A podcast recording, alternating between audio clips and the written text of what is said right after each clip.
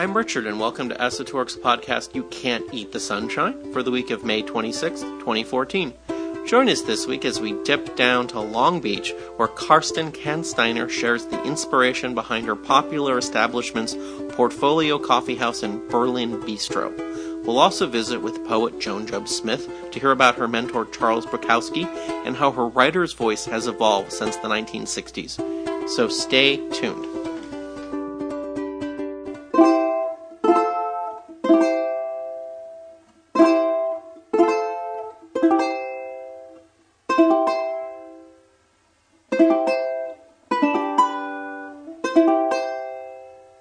Los Angeles. El Pueblo, Lotus Land, the City of Angels. The Day of the Locust, the slide area, where all the fruits and nuts ended up when they turned the country on its ear. But you and I were born here and don't mind a few oddballs in the mix. They add flavor. Growing up in Cheviot Hills, my compass pointed straight to 5th and Main. As a kid in Hollywood, I was forbidden to take the bus to the Central Library, but I did it anyway. Because you've got to start at the center to understand this confounding and fantastic city. Which makes nonsense of history and breaks all the rules. Reyner Banham said that. He taught us well. In the 1980s at UC Santa Cruz. Now on our tours and in our time travel blogs, we're continuing the conversation. Raymond Chandler's Los Angeles and Charles Bukowski's The Birth of Noir. Route 66, The Lowdown on Downtown. The real Black Dahlia. Positive public space, endangered landmarks, forgotten lore, Memory maps, mysteries, murder. the allocation of resources, The hidden forces that shape public policy. Skid Row, Bunker Hill. preservation, Restoration. redevelopment, It's a four letter word. Los Angeles. You can't eat the sunshine, but you can drive around and take a long, hard look And listen to the stories. and pass them on.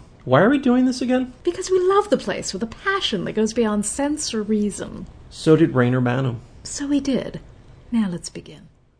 You can't eat the sunshine, but you can make a beeline for the best of the coastline. La la la la.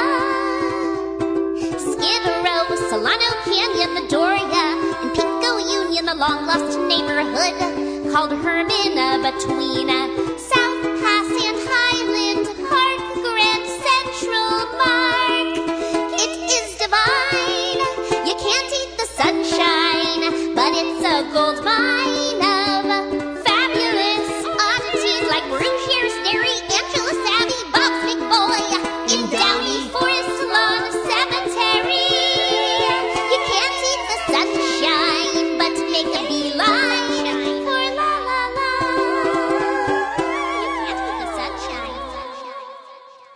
Welcome, everyone. Thank you for listening to our podcast, You Can't Eat the Sunshine, for the week of May 26th, 2014. Our guest this week will be Kerstin Kansteiner. She is the entrepreneur who runs Berlin Bistro and Portfolio Coffee in Long Beach, and will also be talking with Joan Jobe Smith. She is a poet. She has published, amongst many other books, Charles Bukowski, Epic Glottis, His Art and His Women, and me. And we'll be talking to her at Charles Bukowski's grave. Kim, it's time to remind people about the Pushke. That's right. It is a digital tip jar. It's associated with this podcast. And if you, like the show and you'd like to uh, contribute a little bit to help fund our travels, you can throw something digitally into the digital tip jar. A couple of bucks, 20 bucks, what have you. Taco money, gas money. It helps us in our explorations around the Southland. It's never obligatory, but it's always appreciated. Thank you, listeners, for your support. Kim, that, that omelet I made for you the other night at 11 o'clock at night that you really liked, those were eggs from the, the, the dairy in Lakewood that we found. Oh, those were like the best eggs I've ever had in my life. We have to go. That that actually was in Cerritos. Um, they're two really groovy little 1940s dairies uh, down in Lakewood slash Cerritos, and apparently they have the best eggs. So that's something to stay tuned to too. See, the, the, the tip jar, the, the, the, the tip jar. We got some honey and we got some of the milk from their dairy too. It's very good. All right, so let's um, Okay, Kim, we're going to move on to closely watched trains, and um, I'm looking at the list here, and I've made an editorial decision that we're going to push um, the Zanja and Rufus to the top of the list. So why don't you just start with Rufus and take it away, and we'll we'll work our way through these. Yeah, well, um, if you've been paying attention to our newsletters and podcasts, you know there's been an issue about the missing pacu fish from the Bahooka Tiki restaurant, RIP, in the city of Rosemead. This giant, almost 40 year old fish named Rufus, who famously was right next to the cash register and you could feed him carrots. And he was a really sweet, very large fish. the past tense. Uh, yeah. Well, I mean, because you can't visit him anymore. Anyway, May the 5th, we happened to be driving past the Bahooka site. The doors were open. We stopped. We went in and we discovered that the entire tiki bar had been gutted. Um, not surprisingly. Not surprisingly. Not surprisingly. I mean, it was it was sold about a year ago. It's been um, it was closed at that time. It's since sold a couple of times. The Schneider family who ran it, I use the word ran loosely because by the end they really didn't care, and, and this was demonstrated in numerous ways. The worst of which I will get to. Um, they they listed it. I think they were misled by their. Um, realtor because it sold in less than 24 hours. It's been flipped several times since, and now um, someone named uh, Mr. Zhu is is attempting rather slowly um, to turn it into a new Chinese restaurant to be called Mayflower, two words. Uh, we went inside, just inside the door, and, and spoke to one of the construction workers and asked about Rufus because there was nothing inside. There weren't even really walls anymore. And uh, he sort of indicated to us that Rufus was fine. Um, shot a little video as we were walking through all the same because how can Rufus be fine? I mean, there's been this huge to do, in, including the Los Angeles Times front page story about if you want to move Rufus, it's very difficult. They're delicate. And various parties wanted to take Rufus, including Damon's, the tiki restaurant in Glendale, which has some interesting film noir connotations, but that's a sidebar. Anyway, our video went online. It was shared with uh, the Tiki Central message board, and this sort of triggered some additional information coming out because uh, we didn't realize when we went down there and looked that um, in the last few weeks people had been hearing rumors um, from someone Last few weeks, as of the beginning of the month of May. Right. In in April, rumors were spreading from uh, one of the vendors of scrap coming out of the Bahooka that Mr. Zhu had taken beloved Rufus, delicate pacu fish, who could perhaps be moved to Damon's if he gave the okay, um, that he had put Rufus in a river in Long Beach or a pond also in Long Beach which is interesting because this is our Long Beach themed episode. Anyway, people were flipping out, and then the vendor, after making some suggestions that he had some additional information, um, finally uploaded a photo of what he claimed was Rufus, uh, clearly a different fish. So really weird stuff going on. This has all gone viral in the last week with a post on um, Theme Park Adventure, Theme Park Adventure. blog and um, information still filtering out, very, very confusing as to what has happened to this, you know, rather beloved fish. Couldn't tell you because there's no straight answer coming, but hopefully uh, some of the journalists who covered the closing of the Bahooka and the campaign to find a new home for Rufus, um, including the Los Angeles Times, will continue to cover the story because Mr. Zhu is only uh, letting out little dribbles and drabs of information, and, and we want to see a proof of life of Rufus. Okay, so Kim, besides besides you wanting to see a photo of Rufus in a aquarium setting with yesterday's newspaper being Yes, shown, yes. besides, besides today's newspaper, Uh, I will settle for yesterday's. Okay, yeah. Okay, sh- besides that, and you've done a very good job of explaining what is obviously a seething front of anxiety, anticipation, misunderstanding, and, and, and, a lot of other things. I if, if you could just quickly, because we've, you, you, you've given us a really good overview, but I think you've, you've failed to outline some of the major concerns that the parties seeking clarification and transparency in Rufus's situation, would you please identify some of the major issues that are hobbling uh, the transparency uh, surrounding Rufus's existence and well-being? Well, I mean, fundamentally, uh, animals are property, and when the Schneiders sold the property um, to the first buyer, and then was flipped. You know, eventually these fish became, and there wasn't just Rufus. I mean, there were hundreds of fish in the building, including other large pacu. But Rufus was the one with the name and the personality, and you know, he's the movie star. He was in Fear and Loathing in Las Vegas. Everybody loved Rufus. Um, you know, uh, they they simply they're valuable commodities, and in Rufus's case, he's an attraction. I think that when the LA Times story came out, it, it was kind of a shock to Mr. Zhu, and and you know, the guy's a, a businessman. The decision was made not to give the fish up, and if the fish did die, no one's going to be happy about that. Right. Okay. And and so you just really answered my question, got to the point of my question, and now you can answer it. So, what role has the media played in in either helping or hindering the transparency around Rufus's condition and well-being?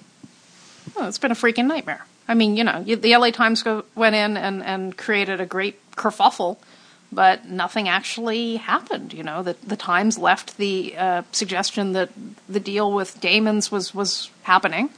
It wasn't. There was no done deal, and, and you know, a couple days later, maybe even one day later, um, they did. They actually did a follow up, and Mr. Zhu said, "I'm keeping the fish," because you know the Times story showed how valuable it was. In the meantime, there are all these, you know, really sweet, well-meaning tiki people in the background just trying to do the right thing, and it's really, really hard to negotiate these sort. You know, this is not a standard preservation issue. It is an attempt to transfer real property of value from one owner to another, and uh, there's some recalcitrance there, and I think there's a, a, real have to say it. I mean, there's language issues, there's cultural issues. We're dealing with the newly Chinese San Gabriel Valley. You know, uh, Bahooka wouldn't have sold if the San Gabriel Valley weren't changing as fast as it is, and if property weren't so valuable. Although Schneider's, you got ripped off, and you left Rufus behind, and that's your karma.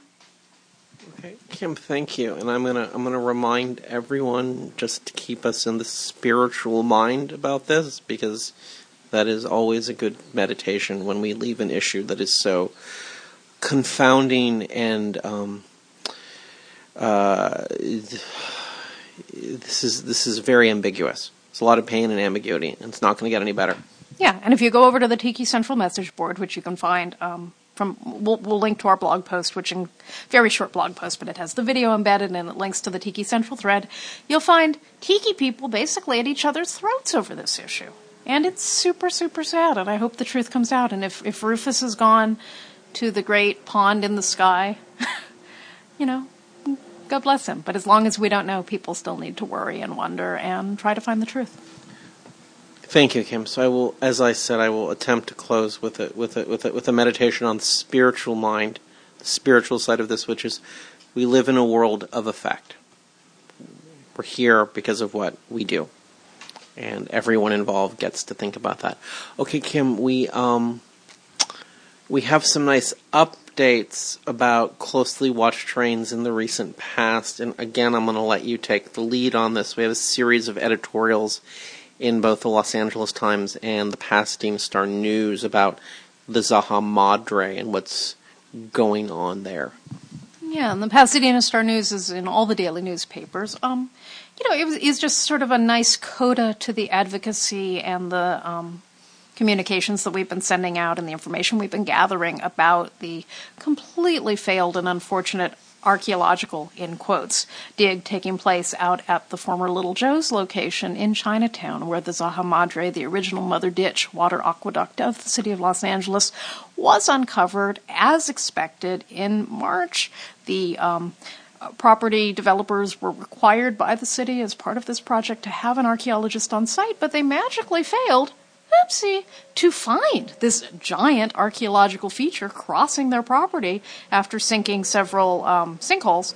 Um, I guess not boreholes, not sinkholes. They, they did core samples. They missed it. Oops, somehow. And then because they missed it, they didn't have to have the archaeological um, team or the archaeologist singular on site when they dug for their five-story deep parking lot. Of course, they then revealed and began to damage the Zanja Madre and it's um, just a complete disaster. Then, once they had found it, an attempt was made um, to privately move some of it, funded by a private foundation.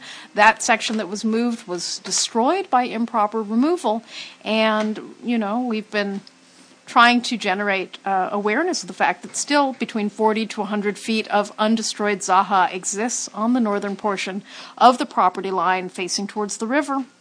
Um, and these two editorials, which came out bang bang one day after another, said, you know, the same thing that we've been saying. The city needs to step up to the plate and do a proper preservation in place. Um, the property developers say, you know, we don't own this artifact, it belongs to the city. The city doesn't want to take responsibility. Um, the councilman of the district, Gil Cedillo, got involved working with the developer and with this private foundation um, to move the section that was destroyed, and the people moving the section destroyed all sorts of artifacts that were they sucked out of the interior of the Zanja Madre, which ceased flowing um, in the early 1900s. You know, the photograph of construction workers standing on fragile glass bottles that are on their way to the dump is something we never need to see again in the city of LA. Now, you know, the city um, didn't really want to hear from us when we suggested that perhaps it would be a good idea to have some sort of public meeting about what had gone on. We did reach out to the mayor's office and asked for that. That didn't happen. But now we have two editorials in two out of the now three daily papers that the city of Los Angeles has. Uh, uh, Mayor Garcetti, what more do you need? Clearly, this is being done the wrong way. Let's save the Zanja. Let's save anything that's left. Let's not let this happen again. The history of Los Angeles matters to a lot of people, and you can't do this stuff. I'm not talking to the mayor. I'm talking now to developers. You can't do this stuff secretly. You know, this was all visible from the Gold Line platform. Kim, let's um, thank you. Let's um, as we wrap this up, let's make a proper list of of who should be listening when you ask for a uh, uh, comprehensive, empathic, and co- comprehensive, empathic, and compl- comprehensive, empathic, and forward-thinking mm-hmm. public policy on the Zanja Madre, future excavations and future interpretation. Uh, the Office of the Mayor, the Office of Historic Resources, which is headed up by Ken Bernstein, who has already had some very responsive back and forth with us on this topic hats off to Ken in this long list of people that don't always get hats tipped off to. Uh, CD1, Gil Cedillo. Okay, well, every council district in which the Zanja resides, I think at this moment, it is only CD1. No, no, no. It's, it's down by USC yeah, as well. So, so that's CD9. Redistricting, every council member. Uh, it's yeah. redistrict. So, uh, council districts, the Office of the Mayor, the Office of Historic Resources, Building and Safety, and developers? all developers and all bodies who oversee CEQA reviews. That could be the state, it could be the city, it, it depends. But every every official entity who becomes the supervising body for CEQA, CEQA review, California Environmental Quality Act. Okay, so Kim, thank you, and we'll look forward to updates on that. Let's talk about more developers. Let's talk about Geoff Palmer and his pedestrian bridge over Temple at Beaudry. It's actually adorable. Um, the the builder of these monolithic compounds, these, these fortresses meant to contain USC college students. students. No, undergraduates, graduate students don't live like that. Very expensive apartments, which are prone to terrible robbery sprees. I mean, they're, they're, they're some of the most crime ridden properties in the city this is documented, actually put in a request to be able to build one of their sky bridges. The, uh, the, the, the bridges connecting two of these large compounds, which, by the way, never have any rentals for retail. They build storefronts and then they never rent them out. So they just create these borgs in the city, and they're they're all over downtown. Um, but it, it, it, does provide a dating pool for Nathan Marsak and their out of their employees. That was some years ago, and I don't think he does that anymore. But anyway, um, actually, in the request to be able to build this sky bridge at the new property, which is perhaps the worst site yet in terms of freeway closeness, you really you, you want to get out of here while you're an undergrad because you certainly don't want to get pregnant while living in one of these properties. Your baby will die. Oh, did I say that? Um, that's uh, satire. Um, actually, in, in in the application to city council for the waiver to allow them to build the sky bridge. They said, we don't want our tenants to have to deal with the homeless people who live under the freeway. Oh boy. Yeah. Okay. And they got it. yeah, that's that's what I want to close this watch train on. Um, the, the the planning commission, PLUM, the uh, the central uh, the central area advisory committee for planning, uh, voted against this, and somehow, with a committee voting against it, full council voted for it, which is really interesting. It's a disgrace, and and Well, it's it's it's not a disgrace, Kim, but it's it's interesting. Usually, it works the other way. Committees who are charged with the task of closely looking at these problems, and who are vested with these with the decisions as a committee, vote. And if the vote is negative, it goes to council, and council usually Takes tends to take advisory. the lead on that because council is not vested, is doesn't have time to explore the issues as the committee does. Well, maybe, you know, as with the improper sighting of the Woody Guthrie Square sign at 4th and Main when it's supposed to be at 5th and Main on the, the nickel, the historic heart of Skid Row, maybe council, you know, just meant to vote something else and, and they made a mistake and then it was implemented in the wrong way. We shall wait and see, but we can never let mention of Geoff Palmer pass without reminding everyone listening this is the developer who knocked down the last Victorian house still standing on the edge of Bunker Hill, the last piece of Victorian Bunker Hill illegally knocked down on a Sunday by a bulldozer intentionally in order to build one of these compounds and a slap on the wrist and a few thousand dollar fine and I think a, a slight delay in construction was the result and boy that is a sad shameful thing to do. Thank you, Kim. We're gonna we're gonna we're gonna try and talk about some happy things now on the watch train section for what time we have left. We're gonna talk about the uh, the Citizens Committee to Save Elysian Park and their program to begin repopulating the palm grove on Stadium Way in Elysian Park, which has almost has over 100 year old Canary Island palms, which are dying thanks to the lack of insight or understanding of the Parks and Recs department. Um, these oh these trees are what 30 f- these trees are like 40 feet high? They're they're they're ver- 50 six, yeah they're really tall. Yeah probably 50 60 feet high. Um, the the interesting thing is is that is that the the the, the nonprofit the citizens group committee uh, the citizens committee to save Elysian Park they're replacing them with three foot tall palms. So it's it's going to take a good 30 years for these palms to get to but at least they're Yeah, they're replacing them with a different breed. we'll we'll, we'll get to that We'll get to that, but the reason that this happened in the first place is you can't go from.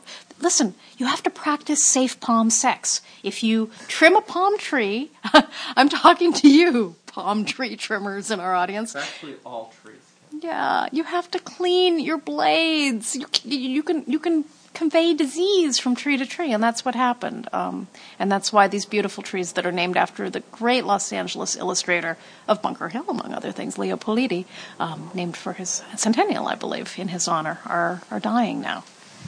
Yeah, Grace Grace Simons. She was uh, she was a, a French journalist. She was married to a communist labor organizer. They moved to Echo Park in the late 30s.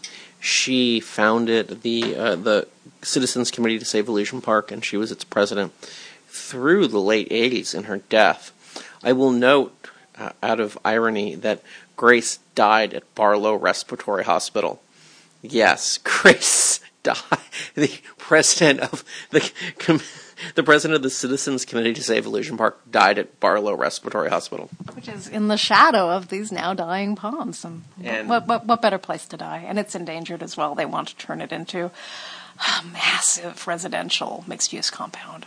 No, no, no. All right, so just I'm glad they're replacing them. Um, if you want to listen to our friend Scott's podcast about his 29 Palms project, you can get all the information you ever wanted to know about uh, the Chilean wine palm. They're very interesting trees, and I hope they grow quickly. And I hope I hope this goes well.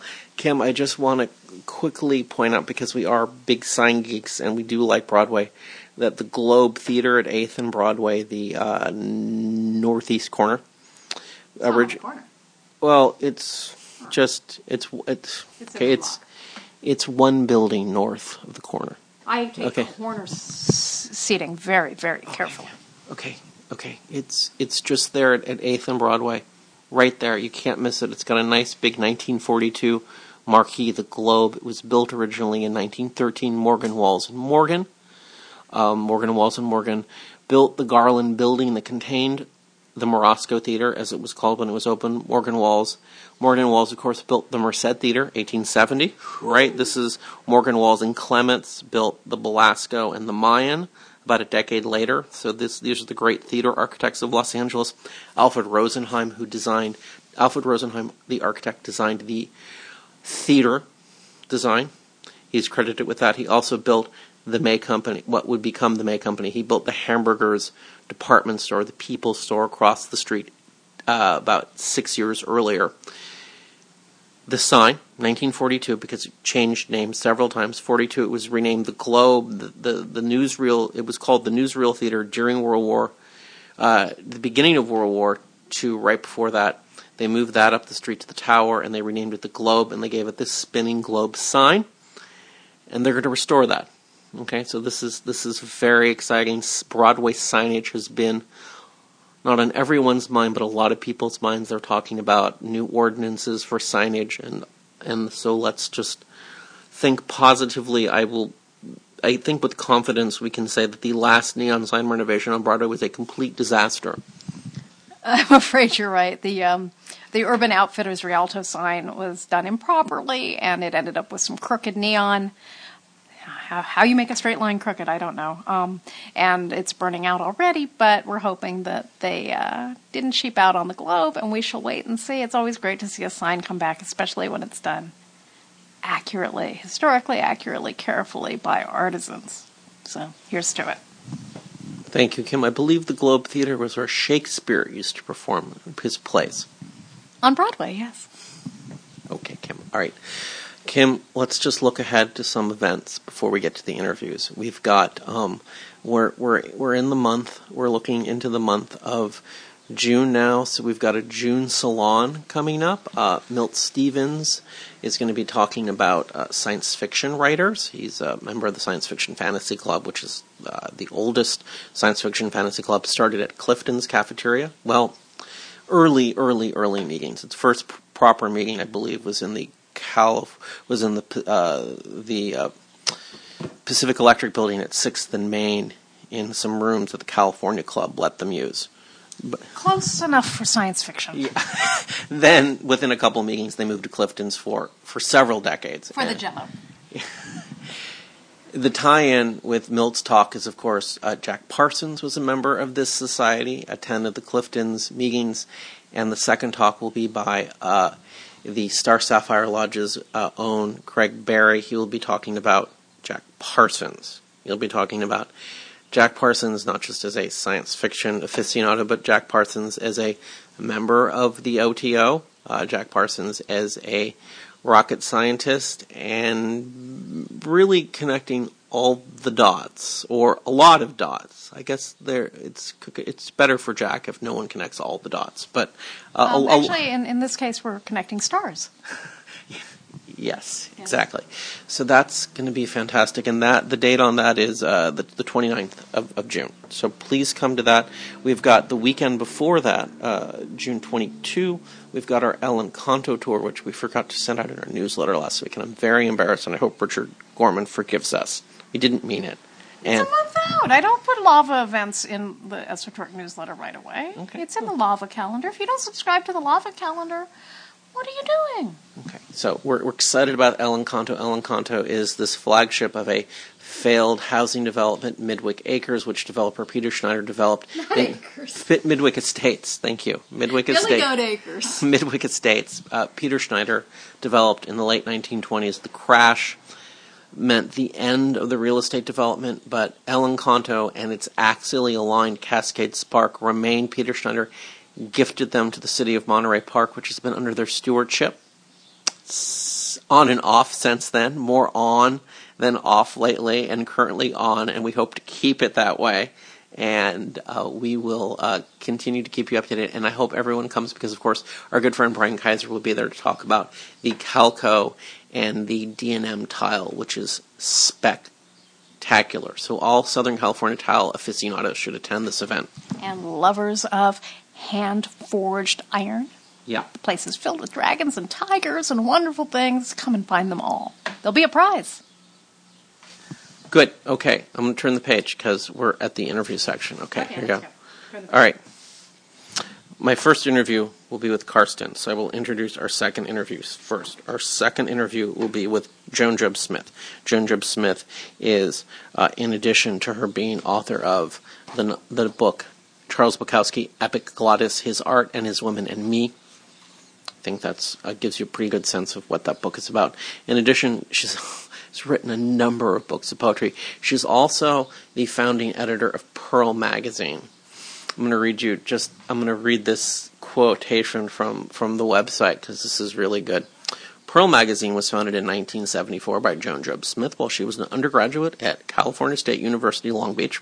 The first two issues, May 1974 and December 1974, were funded by the Cal State University Long Beach's honors program. For want of being typeset and different, these issues featured calligraphy exclusively by Smith and other women.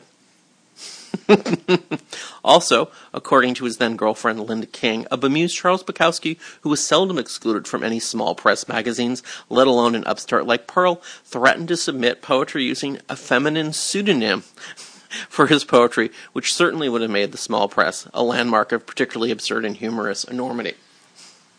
One more note. Along with a photo of him, Charles Bukowski, and Ms. King vis-a-vis on a waterbed, Bukowski did appear in the third edition of Pearl, a 500 issue run in April of 1975. Bukowski would have been featured in the fourth issue of Pearl, projected to be a male chauvinist pig issue, but Joan ran out of money. Twelve years later, in February of 1987, Pearl was finally resurrected from the deep. So we, Joan, Joan has said, I love Joan so much. She's so great.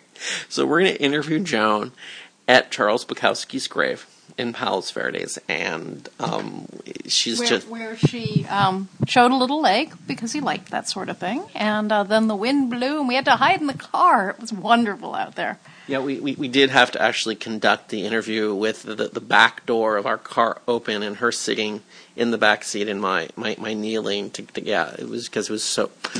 Okay, uh, just I'm not. We're just gonna go ahead. We're just gonna let that interview go because she talks about everything. Okay, and she's one of my favorite people in the world.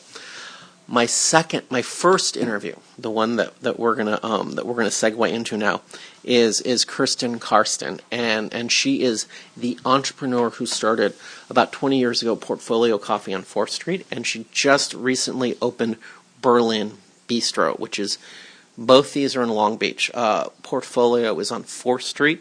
It's an anchor for Retro Row. Uh, we're going to soon do an interview, rec- an interview with Fred Voss, Joan's husband, at Portfolio Coffee, with him reading his famous Fourth Street poem. So Portfolio is on Fourth Street, just a little east of Berlin Bistro, and Berlin Bistro is in uh, downtown Long Beach proper. And Kerstin's great. Okay, we just you know I want it. You know I love it.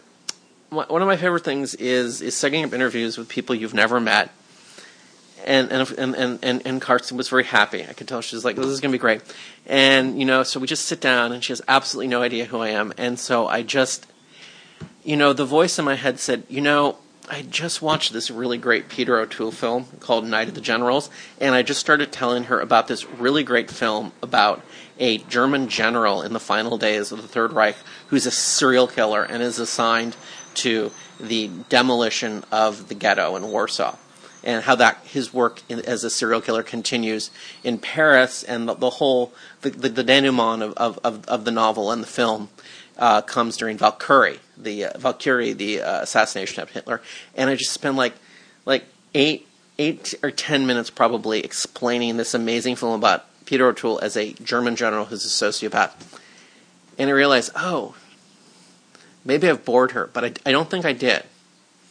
And so that's that's how we started to get to know each other. And um, and so I guess that doesn't really tell you anything about her more. So we'll just um, she's genius. She she tells us all the motivations that these two wonderful places which are great anchors for culture in Long Beach came out of motivations, her motivations, the situations, and the architectural aesthetic, which is, of course, grounded in.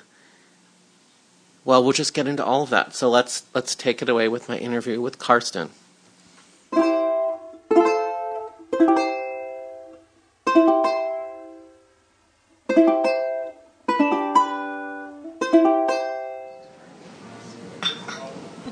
Kerstin, Kerstin, I'm here with you. We're in your coffee shop, Berlin Cafe in Long Beach, and I want you to properly introduce yourself and tell us about your coffee shops in general in Long Beach.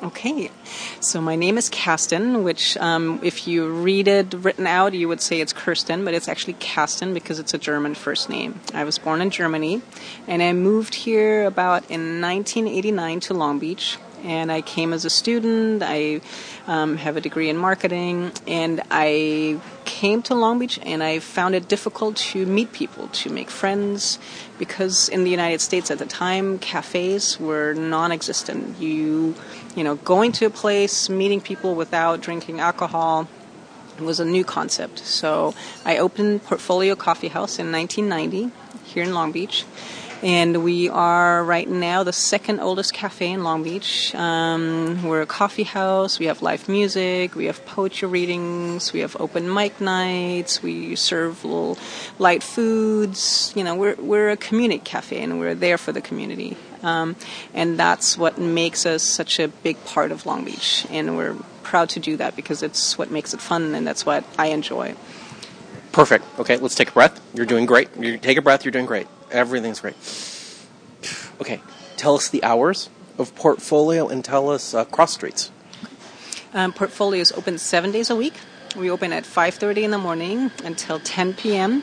Except for Saturday and Sundays, we open at 6:30 in the morning. We are located at the corner of 4th Street and Junipero, correctly pronounced Junipero from Junipero Serra. Many people refer to it as, as Junipero. So if you're a Juanapero person, it is at Juanapero. We say Junipero. Perfect. And and so you're, you do you, do you want to um we're gonna do a little backstory on Portfolio. I want I want you to talk about the mattress Okay. shop and maybe just a little bit about Fourth Street in general because you've seen you've you've seen you're kind of a part of Fourth Street. And it's so. Just give us give us a, a couple minutes on this because this is interesting. Okay, Fourth Street. Um, we are now called Retro Row. Many years ago, co- ago we were called Funky Fourth Street, and the funky comes from it was a little funky there. Um, back when we opened Portfolio, 1989, 1990, um, Portfolio Space was actually a mattress store. It was called Al Greenwood's Bedspread Kingdom, and the entire building was filled from top to bottom with mattresses. and the man that ran it named himself, he called himself the King, and um, he moved to another location. But many years later, he came to Portfolio and he sat at the counter, and he looked at me, and I was working, and he said, "Do you know who I am?" And I said, "I apologize, I don't know who you are." And he said, "I am the King," and I thought, "Wow!" And it, it, it just my brain just went, "This must be Al Greenwood." I didn't think there's crazy in front of me. This is the man that that you know was here for 30 years, sold mattresses, and he is the king. So that's how I met Al Greenwood.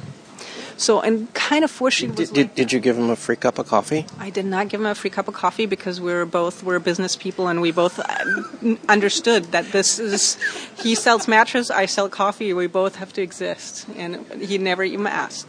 So, but that's how Funky Street came. Many of the stores had interesting history. Many of them were boarded up, and and over time, it Street really turned, and now it's become the retro central of, of Southern California. People come from Japan and fly to Fourth Street and shop on Fourth Street because there's Meow Vintage. Um, and she, you know, she's equipped many, many movies. She's, you know, the one that, that dresses Mad Men. Um, so it, it's become a destination. And Portfolio's just weathered through the years and still around. And, you know, at one point it was, it was time to take the next step. Okay, but before we take a step, we're, we're almost we're ready to get to Berlin. Um, I want you just to give us a little bit more about the about what happens at Portfolio like, with readings and stuff. Just just wrap that up, and, and, and we'll, we'll, we'll tie up Portfolio, and then we'll get to this fantastic space we're in at Berlin. Um, so portfolio is you know, being part of the community, we've always done entertainment, um, and there's a long story to Long Beach and entertainment because it, it, technically you need an entertainment license, and we had to jump through hoops, and, and we actually got this done at one point that we did not need an entertainment license. We actually can have a jazz combo play with us, and we can have some some folk musicians or indie musicians play with us. Um, and um, we're grateful for that because it's part of you know part of who we are. Um, we were the first ones to do poetry readings in the early '90s, and um, and again, it's an outlet for people to come. And many people that come to us say, you know, that it is absolutely phenomenal the the range of clientele. You have the business person sitting next to the person, you know, that has tattoos from from head to toe and they're from 90 to 9 years old or younger. So it's it's very diverse and that's what makes it interesting. And that's I think, you know, I hope that people love coming there because of that as well. Okay, good. Okay, now we're ready. Okay, we're ready to talk about Berlin, your your, your new cafe. And I'm going to preface this by in our, our pre-interview our warm-up conversation before this, you, you, you, you were talking very telling me wonderful stories about having just been to East Berlin and the preservation in East Berlin and the conversion of spaces. So let's just start with that and bring us back here into this fantastic space. So I, as I mentioned before, I was born in Germany, and I have the luxury to travel to Germany here and there. And so I'd just been to Germany, and and I'd just been to East Berlin because that's where really where everything happens. It's beautiful, art everywhere. You know, just magnificent buildings everywhere. So it's it's it was really a joy. And what I saw in East Berlin was old, old, old buildings that just you know, fortunately, nobody got to touch for many, many years. And so they were lovingly restored on the outside and then you walk in the interior and it's it's bright it's modern it's it's it's open you know there's just a real sense of space. And i wanted to bring that back here. And and you know times were at a point in my life where i felt like there is room for one more cafe and that's that's how berlin was born so and um, i found this amazing building and the owner was in the process of, of you know, redoing it and had big plans. And, and my friend Rand and I convinced him not to destroy the building by completely, you know, modernizing it. We wanted the old bones, and if you ever come here and visit us, you will see that we have the old brick walls, the rafters are originals, everything here to the floor, everything is original in the building. We just open it up and um, left the walls white. We wanted the building to speak for itself. So this is not a, a funky paint job or anything. No, it's clean white walls, old brick buildings, old wood. Everything's made out of recycled materials, and that's how Berlin was born. Cross street hours. We're located on 4th Street, and I will never apparently get off 4th Street in my life. I've heard that many times. We're on 4th Street between Elm and Linden. Technically, it's called downtown Long Beach and we are open daily from um, 6:30 a.m. until 10 p.m. Perfect. Okay, I, I, I told you I was going to ask you this question we started the interview. I'm just going to go ahead and ask you. Tell us something about Berlin that that you, have barely, we haven't talked about long. Tell us tell us something something interesting about this place. So um, before Rand and, actually, uh, Rand and I actually opened Berlin and, and Fingerprints, we were nervous. This is um, not a location that is for the faint of heart. You would say it's downtown Long Beach. It's it's in a neighborhood that, that can go either way. So both of us parked our cars many nights outside, and we sat in the car and we looked. And then we discussed that we, you know, probably should hire a security guard to guard our our new clientele from whatever was lurking outside. And now that we are open, we always laugh because you know the it's it's almost the complete opposite. You know, the neighborhood was just cooped up in these high-rise apartment buildings and they've never left and all of a sudden we were like a sponge we opened up and, and people just flocked here and it's mostly actually people you know just with business suits and they're just they're just love coming here. So we always look back laughing that at one point we thought we needed to hire a security guard to be here. So never needed. Perfect. Did it. Recap. Portfolio, Berlin, and I'm going to thank you. This was fantastic. Yeah. So just yeah, tell just tell us a portfolio in Berlin's hours. Just okay. before we go. Okay. Um, again, Portfolio Coffee House is open daily from uh, 5:30 a.m. until 10 p.m. except for Saturday and Sundays. We open at 6:30, and Berlin is open from 6:30 until 10 p.m. daily. Kerstin, thank you very much. Thank you so much for having me. This was fun. My name is Gail Pierce, and I'm here at the Neff House in Neff Park, La Mirada, California. And you're listening to You Can't Eat the Sunshine.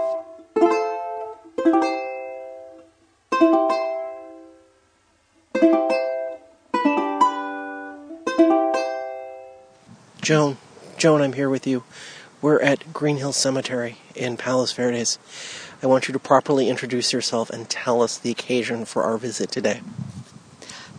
Well, we're here to visit Charles Bukowski's grave. And and and who are you? I am Joan Jobe Smith.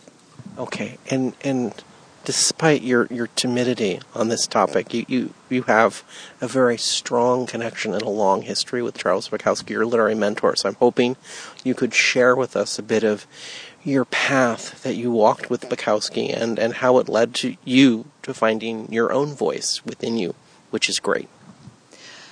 Well, I met him when I was a undergrad student at Cal State Long Beach when I was producing a literary journal called Pearl and published his girlfriend, then girlfriend Linda King. I'd read him. I just read uh, "The Days Run Away from what like the days run away like wild horses over the hills," and and I thought this is it. This is the best poet I've ever read. I really like this man. And then soon I got to meet him at a reading he gave at Cal State. And afterwards I talked to him and Linda and we hit it off. Bukowski and Linda King, his girlfriend, and I. And eventually, Bukowski and I began to correspond, writing letters and talking on the telephone. And we talked a lot about literature. We had uh, an unusual relationship that way that he didn't have with other women. Uh, we didn't. Um, it wasn't romantic between us. He had a his girlfriend that he was in love with madly, Linda King, and he and I were really literary confreres at the time, and I got to hear stories that of his that he was getting ready to to write into poetry. And and he was writing. I think at the time he was working on uh, Ham on Rye, Factotum actually, Factotum, and and I sent him my poems as new writers often do when they meet a, a famous poet. You just can't help yourself, especially when they like your work. And I mailed him some poems, and he liked them, and we talked about it. And and late at night, he'd call me when he and Linda would be broken up, or or uh, she had left him again, fleeing off to Utah. And I told him my stories that had happened to me when I'd been a go-go girl for seven years. And he had lived in the bars, of course. He had spent a lot of time there. And uh, he wrote a lot about his his experiences and his fist fights and his drinking bouts and and barflies and skid row and and in a way I had worked in bad part of town too, except the go-go bars I worked at, like the Whiskey and the Playgirl Club, were nice places. And uh, but the scandal involved with being a go-go girl then was was pretty unusual, considering these days when what's going on in the in the world of entertainment and back in those days bikinis were banned on California state beaches and so it was pretty well. It was scandalous. I'll have to say that, but it's so silly now to think about it. But I told Bukowski my stories about the girls I worked with and the men I'd met, and, and he told me to write about it. And so I did. And good, bad, or ugly, or smugly, I, I did write them. And thanks to him, and how he was my mentor was just not the content that he encouraged me to go for and tell it like it is the way he wrote, but the narrative style, the storytelling style, and the and, and the the inclusion of of characters and dialogue and conversation between people. And I like that about his work. It came alive for me to know that these were little scenarios and they really gave it a, a veracity that this had really happened. And he began to, uh, well, he meant so much to me. And I went to his readings. I, I they, groupie wasn't uh, in the vernacular then the way it is now, but that's what you might liken me to, except that I went with friends and I'd be sitting in the audience with his girlfriend Linda. And I saw about 13 of his readings over the years from Laguna Beach, Moulton uh, Theater during the Arts Festival in 1975. And I saw him at the Golden Bear, the the legendary Golden Bear in Huntington Beach next to the pier. And uh, I saw him there twice. Then they closed down and got rid of the Golden Bear. I maybe 10, 15, 20 years ago. I forget. Maybe 30. It's been gone now. And let's see where else. I saw him at Cal State several times. And I saw him at uh, the Bodega Bar in Long Beach.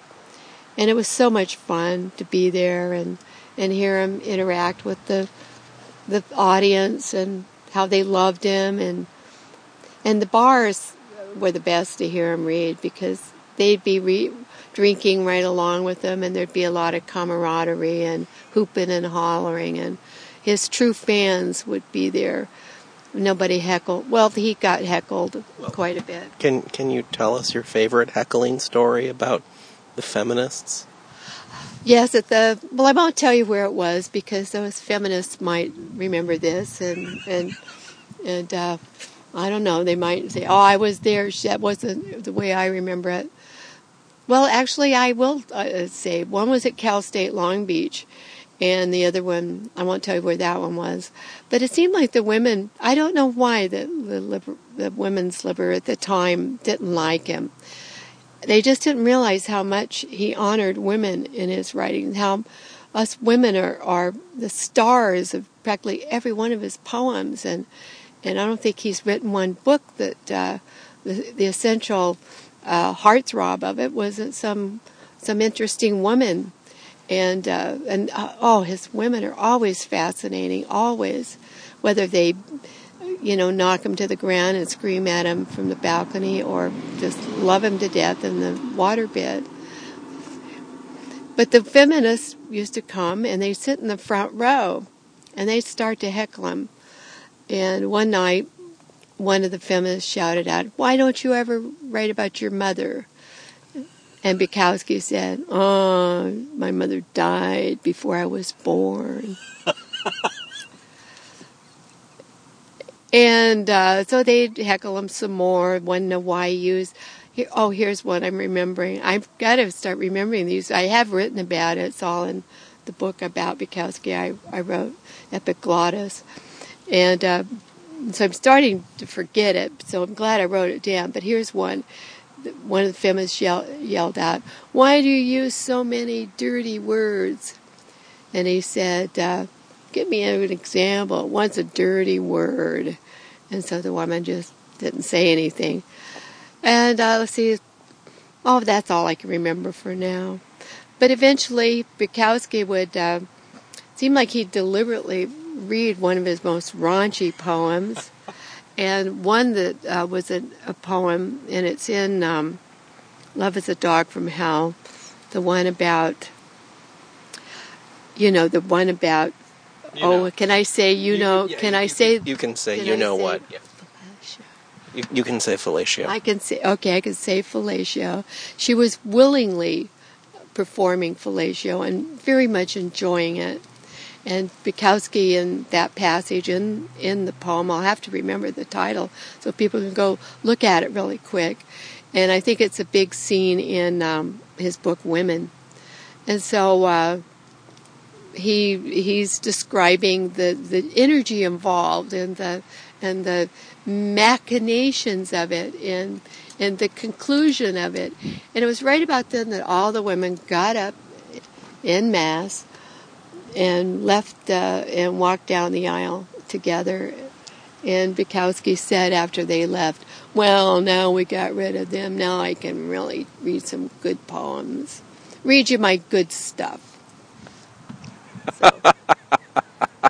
okay, we're gonna we're gonna we're gonna wrap this up. I need you.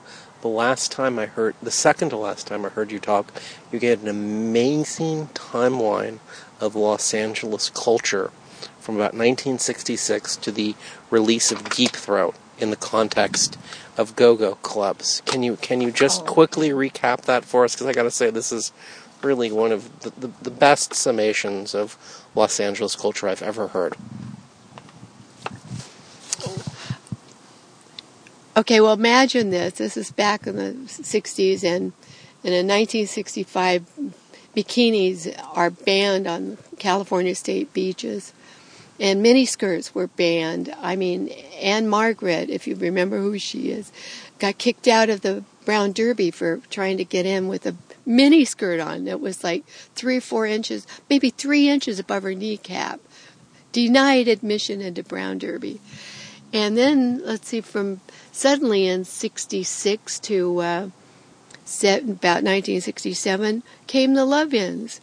Griffith Park had love-ins where young, beautiful 16, 17 year old girls were pulling off their their uh, madras cloth uh, long dresses and shaking their. And when was Woodstock? 69, 68. Yeah. And this preceded Woodstock. And, uh, and I went, so they're all do, doing their love-ins all over LA. And I remember the one at Griffith Park, and they had it on the six o'clock news. And imagine a news show today at six o'clock that would show topless girls shaking, shaking their, you know, shaking it up because they're they're playing. Some rock band would have been there, possibly the Doors, uh, playing "Light My Fire." And then you go jump up there to 1972, just three years later, and Deep Throat is playing down at the corner theater, and soon at a neighborhood theater by your house. So from from there you go from 65 when I first started out and and go-go dancing was banned in uh, the bar I worked with uh, at Abner's Five in Long Beach. Long Beach banned go-go dancing, and think of these silly dances that were in style of the time: the funky chicken, the pony, the silly twist, the twist and shout, shake your booty, whatever that meant to anyone. Okay, and then the monkey, the shingling, the boogaloo. Does those sound, those dances sound like something pornographic that you can't let your grandma see? And then suddenly there's Linda Lovelace. Poor little thing in 1972, a whole movie about Deep Throat. And uh, who cared about bikinis and who cared about twisting and shouting? And then the Pussycat theaters were proliferating and showing movies and got rid of the strippers because they weren't they weren't uh, wild enough. You did it. You did it. Good. Okay. That's a great story. Okay, so we've got to.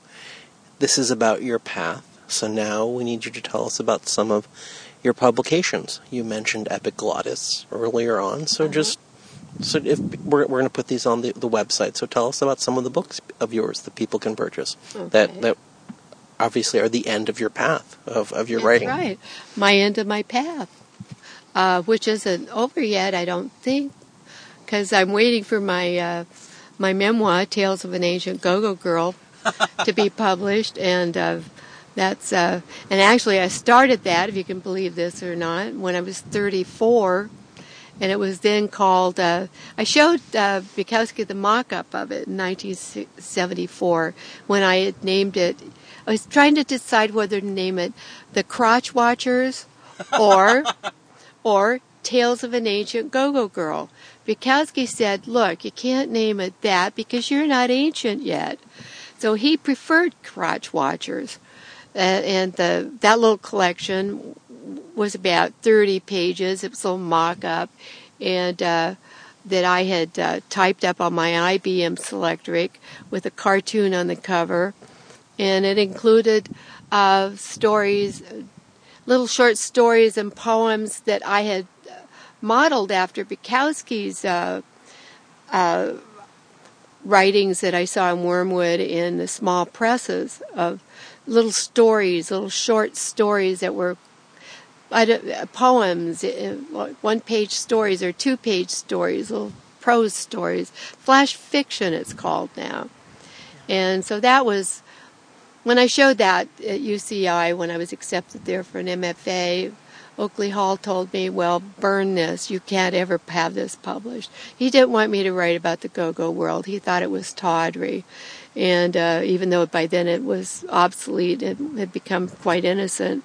So over the years, I wrote about other things. I wrote about the movies a lot, and I was really happy to got to do that. And I got that from John O'Hara and uh, and uh, and Edward Field when I read their books about the movies. I thought, oh, great, I can write about the movies, and I did. I've written oh maybe maybe a hundred poems about the movies, and I wrote about the go-go world. I wrote about my mother. I wrote about falling leaves and all the pretty stuff and I, everything I could think of. And I've been published quite a bit along the way, and probably over a thousand journals and newspapers, etc., since 1973. And um, I've had about 21, 22, I forget how many books and chapbooks uh, uh, published. Uh, significantly, significantly, my first collection, my book was Jehovah Jukebox in 93 from Event Horizon, that's out of print.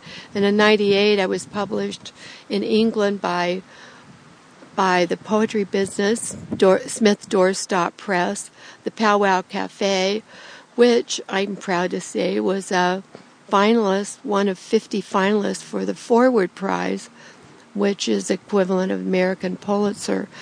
And then later I wrote a lot more chapbooks in the 2000 and and recently 2012 Silver Birch found me and she wanted to publish the Bukowski stuff. She's a big Bukowski fan. So I got uh, we put all my my Bukowski stuff together that I had published in Bukowski Review that that uh, I published five issues of alongside my literary journal Pearl that I I founded in 1974 and I co-edited with Marilyn Johnson, a brilliant technician and artist and wonderful editor. And uh, this is the 40th year of Pearl, and we should be celebrating pretty soon our 50th issue. So that's what's been going on that I've been mentoring or trying to mentor poets and writers along the way, which Marilyn has too. And uh, we publish a lot of narrative. That's what we like best. And uh, and but we've published uh, formalism and a lot of other good writings too, from Bukowski to a nun, to a Mouseketeer. We've published a Mouseketeer, and uh, we've published uh, Gee, I almost said Jim Morrison. I wish I could have uh, uh, published Jim Morrison. But anyway, I'm a big fan of Morrison's poetry, and lately I've become a big fan of The Doors. I wasn't in my days when I was a go-go girl because they were so hard to dance to. they just wore you out. And that long, long version of Light My Fire, oh boy, I'd get so tired uh, dancing to that. I think it's like seven or eight, nine minutes. and it'd be on the jukebox, and they'd play it like every quarter. That every 15 minutes it'd play again to save money. They'd play that one. But anyway, I got to meet John Densmore last uh, June, and that was a thrill. And I told him that I had danced live with the Doors at the Whiskey one night that I auditioned in um, to, I think it was 19 June of 1966 that I auditioned at the Whiskey for a go-go job, and I got hired, but I didn't take it because it was so far away from where I lived in Long Beach, and there was no place to park there. Still, still isn't. There's still no place to park. But I met uh, Jim Morrison that night, and I thought he was um, a hippie from the streets that wandered in and jumped up on the stage.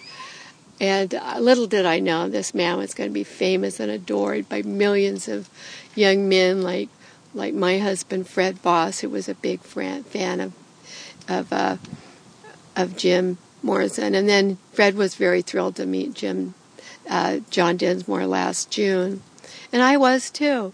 So I told John Densmore that I had uh, been a go-go dancer and and danced live with him one night, and I don't think he believed me, or does little old, every little old lady who goes to see John Densmore, do they tell him the same story? I, I, I, I don't know, but Have there I. been thousands of little old ladies like me that say, "Hey, I danced with the Doors at the whiskey," and he goes, "Oh yes, there, there, dear." But uh, he was a wonderful guy. I liked meeting him. Joan, it is a it is a beautiful, warm, unseasonably warm spring day. We're here with your husband, my wife, you and I. We're overlooking beautiful San Pedro. I can see the St. Vincent Bridge. The sun's getting a little lower in the sky. I want you to leave us with something to remember Charles Bukowski by. Oh, you're you're making a face. You can do this. I want you anything, just just something for people to walk away from and think about Charles Bukowski today. Oh, I always think of something wonderful after someone asks me that. oh, let me think. Let me. Here's what I always. One of the things I I want to often remember afterwards. I named my uh, literary profile I wrote about Charles Bukowski that Silver Birch Press published. I named it Epic Glottis because one night when Bukowski and I were uh, talking on the phone on um, his birthday, August 16th, 1976, the year of the bicentennial, I said to him, Bukowski, someday, I called him, I said, I called him Epic Glottis. And he laughed, and he, he thought that was very clever of me to think of this, make up this neologism. Neologism.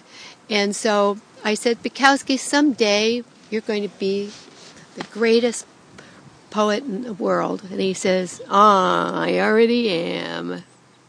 And he had about, he had at least 10 or 10 more books to write in 1976.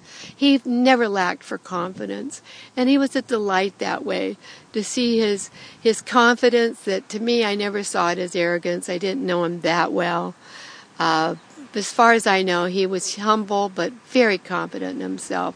He loved being a writer. He loved being a poet. And when you're a writer and a poet and you love what you're doing, that's what it's all about. You did it. You did it. I want to thank you. I want you to. I want to thank well, you. And I and was well, we're, I, I want I, Poignant this time. I want you to say goodbye. Thank you. Oh, okay. Goodbye. Hi, my name is Frank Gallagher, and I'm here in uh, San Marino, and you're listening to You Can't Eat the Sunshine. And we're done. I'd like to thank everyone for listening to our podcast for the week of May 26th, 2014. Our guests this week were Kerstin Kansteiner. She is a Long Beach entrepreneur who runs Berlin Bistro and Portfolio Coffee. And we also spoke with Long Beach resident and poet Joan Jobe Smith. We want to hear from you because we like it. We like getting emails. We like getting tweets, shout outs on tweets. We, Kim, you're making a face. I don't know how to use Twitter, and you do. I'm sorry. Tell us how to provide feedback and, and maybe just a, a sentence on, on grammar for Twitter. No, I'm not giving you any. The worst thing in the world, Richard, would be if you started using social media. In fact, I remember you were an early adopter of Twitter, and if you go and look at your tweets, they all say washing dishes, cleaning the pond, uh, doing laundry. It's, it's kind of conceptual. No, if you if you if you want to tell Uh, us my, what, my first tweet was I just saw Mary Woronov in our veterinarian's office. which was true, which was true, um, and a small dog, I assume, a small Shepherd. German Shepherd. Oh, a large dog. Oh, that's nice. Warhol stars and their purebred dogs. Uh, a book. If you want to let us know what you think of the podcast, send us an email. You can at the sunshine at gmail.com or through the contact link at www.esotouric.com. You can also um, come and see us at an Esotouric bus adventure or one of the lava events that Richard or I host, or both of us host. You can also, if you're so inclined, rate the podcast on the iTunes page, which helps people who like similar podcasts find it. We appreciate your feedback. Thank you. Okay, Kim, so I want to take a breath Why? because you're about to bring us home. You're about to give us the list of upcoming tours. Okay, and we're we're going to take this on home. And before we do that, I want to I want to thank you for your continued participation in my life, Kim, because I really love you. I'm really blessed to have you as my wife. Okay, so thank you for everything. And I know you're gonna you're gonna bring us home with this list of we got the next five or six tours coming up. So Kim, bring us home. Yeah, summer's coming, and if you haven't gotten on the bus yet, it might be a good time to think about it. We've got some wonderful tours in the immediate future. Uh, not quite summer yet, but on May 31st, it's Eastside Babylon. Eastside Babylon, Eastside Babylon. Yes, my most unhinged crime bus tour. It is a dark one. It is a weird one. It's a funny one, a wacky one. And it takes us from Montebello to Boyle Heights to East Los Angeles, City of Commerce. I know we go to the City of Commerce, Richard. It's, it's a total hoot. And uh, if you're looking for a very weird excursion into LA crime history. Yeah, you can't go wrong with that one. On June the 7th, we'll be downtown for our downtown double feature Hotel Horrors and Main Street Vice, a tour about beautiful interiors, terrible crimes, and the lost entertainment zone of Broadway and Main Street and all of the wild, wild um, enjoyments that old Angelinos experienced, such as freak shows, B girls, shooting galleries, very weird stuff, and again, some exquisite hotel interiors. 24 hour safety deposit boxes. 24 hour safety deposit boxes are a really bad idea. Do not deposit your money at 2 in the morning. Pasadena Confidential with Krimebo the Clown is June the 14th. That is our tour that talks about rocket science, where it meets black sex magic, which will also be the subject of our June Lava Sunday Salon. Yes, the Jack Parsons death site is on that tour. We also get to go out with Krimebo the Clown onto Suicide Bridge and talk about some of the people who took the fatal leap. And of course, because it's Pasadena, we have eccentric millionaires and their out of control lifestyles. That's a fun tour. Weird West Adams is June 21st, a tour about one of the earliest suburbs in the city of LA, some terrible things that happened to the people there, and also how the city grew and how it became um, a flashpoint in the uh, in the, the change in uh, housing law Yes, nationally, racial- racial covenant. covenant. So an interesting sort of mix of true crime and social history and, and progressive thought. Um, have a couple weeks off. Then on July the 12th, it's Haunts of a Dirty Old Man, the Charles Bukowski tour, which hopefully you're in the mood for, having listened to Joan Jobe Smith's interview. Our once a year Tom Waits Butts Adventure, Crawling Down Cahuenga, hosted by my compatriot in rock and roll anthologies, David Smay with myself is on July 19th. And if you're a Waits fan, you really can't go wrong with this uh, bus adventure into East Hollywood, West Hollywood, Hollywood, and downtown locations that help to feed the spirit of the young Tom Waits while he was developing his voice and before he left the city forever. So, highly recommended. And please spread the word on that one because we don't do a lot of music tours and it's uh, not our usual audience that we're looking for. Unless, of course, our usual audience likes True Crime, Bukowski, and Tom Waits, which isn't completely out of the question. But in any case, please do spread the word. And also, if you visit our uh, Facebook page, you might find that we're uh, giving away a ticket on that bus if you tweet or Facebook like See, or you something just like that. you just you just gave a guideline for Uh, not for you though. Don't pay attention. You can't Okay. enter that contest. You have a seat on the bus. And finally, July the 26th. Um, well, I mean, there'll be other tours coming up, but uh, this is the last tour we're going to mention today. Our most popular crime bus tour, the Real Black Dahlia tour that asks not who killed Beth Short, because, honey, we ain't going to find that one out in our lifetime, maybe when we're dead. But we do ask who she was and why we should care and what the life of these transient young women in post war LA was like that led her to her doom. It's a tour about uh, that lost downtown that we look at on Hotel Horrors and Main Street Vice as well, and also about investigations and how they can somehow spiral out of control and teach us a lot about the city we live in. So that's on July 26th, and uh, you should get on that bus if you're interested in 40s LA, which we certainly are. You did it, Kim. Thank you. You you were done. You brought us on home. I appreciate that. I want to thank everyone for listening. I want to encourage you to continue to listen and, and please let us let us hear from you. We love that. And I want to remind you. One, Rufus, we love you. Two, you can't eat the sunshine. You can't eat the sunshine, but you can make a beeline for the best of the coastline.